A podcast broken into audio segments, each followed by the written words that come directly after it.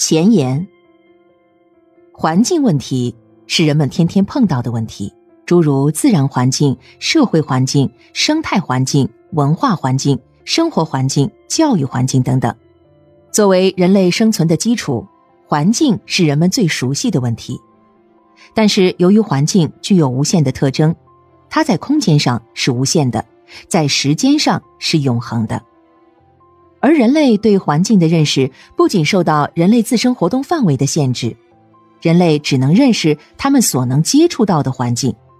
而一切对未知世界的探索，最后都必须经过人类实践的检验，还受到人类认识水平的限制，即由近到远，由表及里，由无知到有知的过程，还要受到特定历史时期认识手段的限制。这些手段既包括某些物理手段、科技手段，还包括人类认识问题的方法、科学的思维手段等等限制。因而，环境对人类来讲又是一个陌生的问题。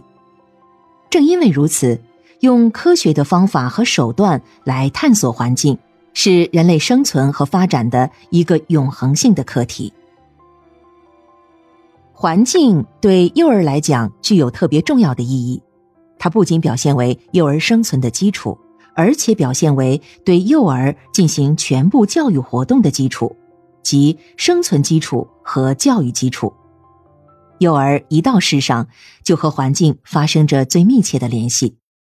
人类幼儿由于其生理性早熟的原因，在环境面前表现为一种极其软弱无力的存在。它远远不及动物幼崽对环境的适应能力，因而它必须靠人类创设特定的环境条件来满足其生存的需要。正因为如此，人们对幼儿环境的认识往往只是从生存环境的角度来考虑。当人们有能力为自己的后代提供优越的生活条件时，就拼命的给他们穿和吃、用和玩。由于超出了一定限度，反而走向了事物的反面，而忽略的则是环境对幼儿所起的潜在的教育作用。幼儿教育由于其认知的特点，不能采取正规学校的教育方法，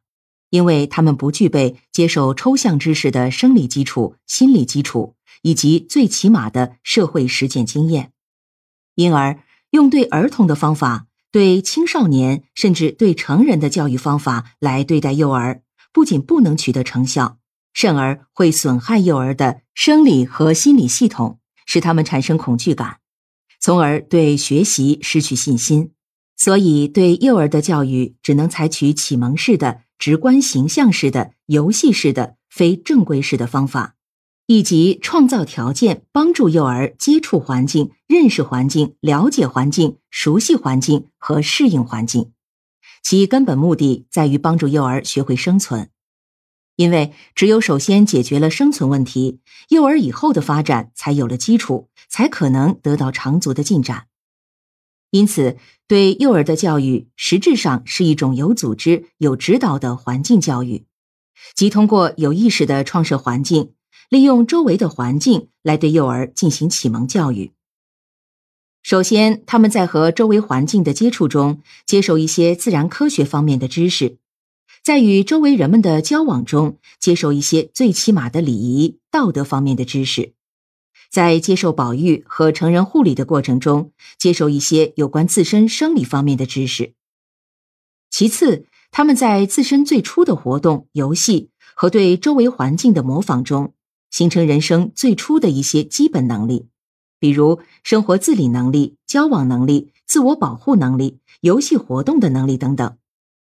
最后，在与环境的接触中，通过知识的内化和能力的培养，提高自我意识和自我评价的水平，并在认识事物及评价他们的过程中，形成最初的情感体验，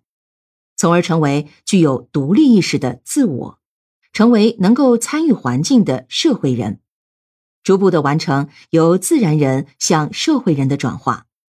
显然，这一切都离不开环境，离不开环境教育。